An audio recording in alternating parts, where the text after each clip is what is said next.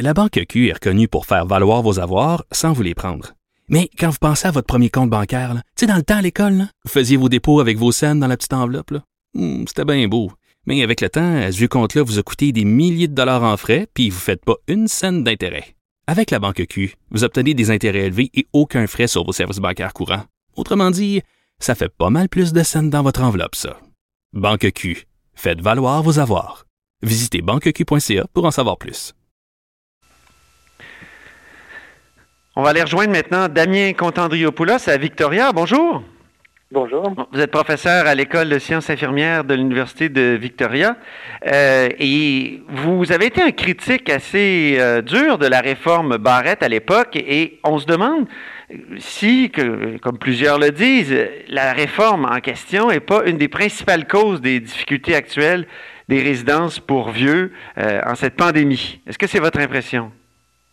C'est euh, juste en partie mon impression. La réforme, euh, en ce qui concerne l'hébergement des personnes âgées, la réforme Barrette n'a pas tant que ça modifié les choses. Ce qu'il y a eu, c'est des mesures d'austérité, des coupes et des institutions qui ont dû trouver les fonds quelque part. Souvent, les fonds, ils ont été trouvés dans les secteurs, c'est généralement pas à l'urgence, dans les secteurs comme l'hébergement qui ont été pas mal touchés.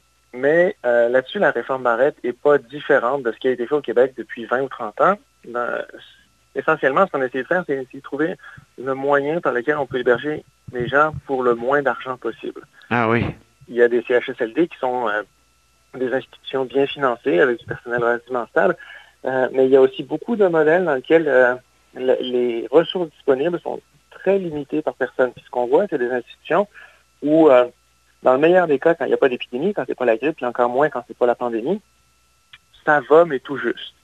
Et euh, mais quand on met ces institutions-là sous pression, parce que tout d'un coup, elles doivent gérer des choses beaucoup plus graves, ben, c'est des institutions qui sont incapables de faire face euh, aux besoins. Mm-hmm. Le cas du Québec là-dessus, euh, c'est une illustration assez dramatique du fait que l'hébergement des personnes âgées, les choix qui ont été faits, pas juste par Barrett, mais les choix qui ont été faits depuis 20 ou 30 ans, euh, étaient probablement pas les choix les plus judicieux. Qu'est-ce qui aurait été plus judicieux selon vous? Oui, il y a toute une série de choses. Mais depuis très longtemps, tout le monde dans le milieu dit euh, attention euh, au modèle partenariat privé-public. Donc, il y a trois sortes de CHSLD au Québec. Il y a des CHSLD publics, des CHSLD qu'on appelle privés conventionnés.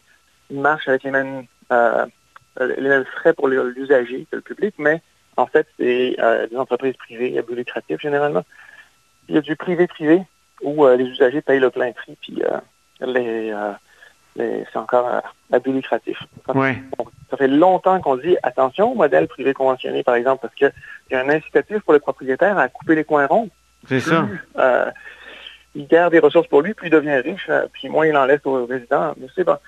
Ces résidences-là, on savait depuis longtemps que les personnels étaient des moins bonnes conditions de travail, moins bien formés, euh, moins de personnel qualifié pour le contrôle des infections. Puis là, ben, comme de fait, euh, c'est des milieux qui sont particulièrement touchés. Donc ça, c'est un exemple. Euh, l'autre exemple, c'est on, on a coupé des lits de CHSLD depuis des années au Québec. Les cas qui s'y retrouvent sont des cas extrêmement lourds, mais on n'a pas rajouté de ressources. Ce qui fait que souvent, les ressources sont tout juste suffisantes pour faire face aux besoins quotidiens des gens qui sont hébergés dans les CHSLD. Mm-hmm. Vous, vous êtes en Colombie, oui? Euh, c'est pas suffisant pour euh, une population. Tout d'un coup, vous avez 50 ben ou 60 personnes gravement malades. C'est ça. Vous êtes en Colombie-Britannique. Euh, comment on peut contraster justement la, situation de la pandémie en Colombie-Britannique et au Québec? Il semble que la Colombie-Britannique s'en tire beaucoup mieux. Puis ensuite, ben, j'aimerais vous poser pour les personnes âgées, que, est-ce qu'il y a aussi un contraste aussi grand? Alors, euh, la Colombie-Britannique s'en tire mieux. Pour l'instant, tous les chiffres indiquent que euh, l'épidémie est moins forte ici. Le pourquoi, honnêtement, c'est de la futurologie. Là. Il y a du monde ici qui se pète les bretelles en disant le système c'est le meilleur au monde, pour ça qu'on s'en tire bien. je prendrais ça avec un grain de sel. Je pense qu'il y a plusieurs facteurs, mais entre autres, il y a des bonnes décisions qui ont été prises. Il y a aussi la chance qui joue. Puis c'est un virus pour lequel on sait très peu de choses. il y a des facteurs, honnêtement, où personne ne sait exactement ce qui se passe. Pour Mhm. ce qui a trait aux résidences, c'est quand même intéressant à regarder. Euh, les parmi les premiers cas en Amérique du Nord, ça a été deux résidences, une dans l'État de Washington, qui est juste notre voisin au sud, aux États-Unis, Oui. Et une à Vancouver. Dans les deux cas, euh, au tout, tout, tout début de l'épidémie, des cas de résidence, des décès, et euh, la réponse ici a été rapide et vraiment, ils ont essayé de s'assurer qu'il n'y ait plus de communication entre ces institutions-là et le reste du réseau. Le personnel ne pouvait pas aller travailler dans plus d'une place, les résidents ne pouvaient pas être transférés. et les résidences en question, ça a été assez dramatique ce qui s'y est passé. Mais au moins, il y a eu le succès que ça ne s'est pas transmis ailleurs. Mm-hmm. Euh, maintenant, est-ce que c'est pour toujours? Est-ce que la Colombie-Britannique ne va pas, je ne sais pas moi, à l'automne, tout d'un coup, se ramasser avec une éclosion qui euh, la met dans une position comme celle du Québec actuellement? Écoutez, euh, personne ne sait. Il y, a, il y, a, une des thèses du premier ministre Legault au sujet de, de la mauvaise situation du Québec dans cette pandémie, c'est qu'on tient mieux nos statistiques qu'ailleurs. Peut-être oh. que. il l'a dit, là, c'est vraiment ça qu'il a dit. Ah oui. Mais pour ce qui est des données dans le domaine de la santé, vous avez été un critique, vous avez dit il y a des efforts même délibérés qui ont été déployés pour que les données administratives soient à peu près pas accessibles. Euh, comment on réconcilie la, la, thèse du premier ministre et ce que vous dites? Bon, euh, l'indicateur qui est critiqué là, puis c'est vrai à l'échelle mondiale, c'est le nombre de cas détectés, là, donc les gens qui ont un test par Ouais. euh, population. Parce que ça, c'est entièrement dépendant du nombre de tests qu'on fait. Ben, chez Québec fait beaucoup plus de tests que la Colombie-Britannique, donc est-ce que ça se pourrait qu'il y ait en fait beaucoup de cas, mais on ne les voit pas?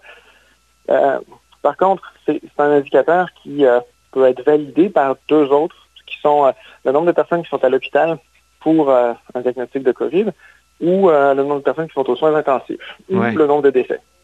Puis ces affaires-là, tous les pays dans le monde, euh, c'est des données qui sont très objectives. là. La personne, elle est à l'hôpital ou bien elle n'est pas à l'hôpital. Oui, c'est ça. Ou elle est morte. Et euh, les données entre Québec et Colombie-Britannique ou Québec et les autres provinces suggèrent que euh, le nombre de décès, le nombre d'hospitalisations au Québec sont cohérents avec le nombre de cas. Je pense pas que ce soit une question de données. Je pense qu'effectivement, le Québec actuellement se retrouve vraiment avec une épidémie plus forte que dans d'autres provinces. Et encore une fois, euh, la cause, on peut faire toutes sortes de pronostics. Personnellement, j'ai l'impression que la façon dont le système de santé est organisé au Québec, puis un certain nombre de décisions qui ont été prises au début de l'épidémie, ont probablement joué un, rôle. Est-ce que j'ai raison? C'est comme n'importe quel expert qui va se prononcer là-dessus. On fait de la, on fait des pronostics. Mais au jour d'aujourd'hui, personne ne peut dire avec certitude, haha, voilà la raison. Ah oui, c'est ça qui est, Ça va être, ça va être finalement dans le post-mortem qu'on va pouvoir euh, comprendre. J'imagine que pour des chercheurs comme vous, ça va être un beau sujet. Euh, il va y avoir des décennies d'analyse de ce qui a été fait et ce qui n'a pas été fait euh, dans la situation du COVID, puis de comparaison. On regarde, par exemple, des pays comme la Suède. La Suède a décidé de, en gros, presque laisser aller l'infection. Oui. Très peu de restrictions. Les écoles sont ouvertes, les restaurants aussi. Pas d'interdiction de sortir de chez soi. Et si on regarde euh, les décès par million ou euh, les cas euh, qui ont été trouvés, le- la Suède et le Québec sont presque sur la même trajectoire. Mais oui, Alors, ça pose des questions à se dire, est-ce que finalement, les mesures qu'on prend, parfois de limitation des libertés individuelles, c'est euh, à la lumière de la science qu'on a actuellement, c'est des mesures qui ont du qui se tiennent. C'est pas absurde, c'est ce- c'est probablement ce qu'il faut faire. Mais on regarde, est-ce que ça marche? Et actuellement, il y a des raisons de se la tête et se dire, est-ce que peut-être, dans le cas de ce virus-là, il y a des éléments de données qu'on ne connaît pas encore et qui font en sorte que ce qu'on pense avoir devoir faire ne marche pas aussi bien que ce qu'on penserait que ça devrait marcher. c'est ça. Puis en plus, c'est- on limite les libertés individuelles ici, puis on n'aura pas l'immunité collective? Ou on Bon, va en ça, avoir moins? Ben, pas vraiment. Je veux dire, c'est à la fin, à la fin de la fin, soit euh, effectivement l'épidémie va à peu près à la même vitesse en Suède et au Québec, et dans ces cas-là, le niveau d'immunité va être le même, soit le Québec protège mieux ses citoyens, les gens sont moins malades, puis dans ces cas-là, il y aura moins d'immunité. Mais il y a pas, on peut pas avoir le beurre et l'argent du beurre. Non, c'est ça. Les gens tombent malades, puis ben, ils seront plus malades plus tard, soit les gens tombent pas malades et la vulnérabilité reste tant qu'on n'a pas de vaccin. C'est cette quadrature du cercle-là où on regarde ça, on se dit, ben, on peut pas se permettre de laisser les gens tomber malades Mhm. ça ferait trop de morts. Oui, mais on ne peut pas se permettre non plus de les laisser sans protection à long terme. Donc, euh, c'est vraiment l'espèce de solution, euh, de problème avec, sans solution auquel tous les gouvernements sont confrontés.